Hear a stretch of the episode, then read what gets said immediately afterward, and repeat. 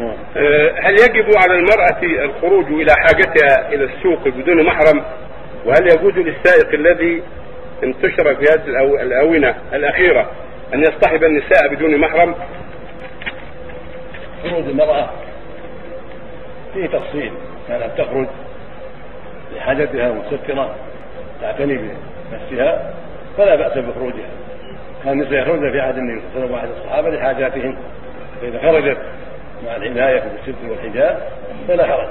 ولكن ينبغي مهما كان تقليل الخروج والحذر من عواقبه الوخيمة وينبغي لأولياء المرأة مهما أمكن أن يقضوا حاجاتها زوجها وأخوها وأخوها. ينبغي يقضوا حاجاتها ولا سيما في هذا العصر الذي كثر فيه الشر والفساد وتعرض النساء للفساد.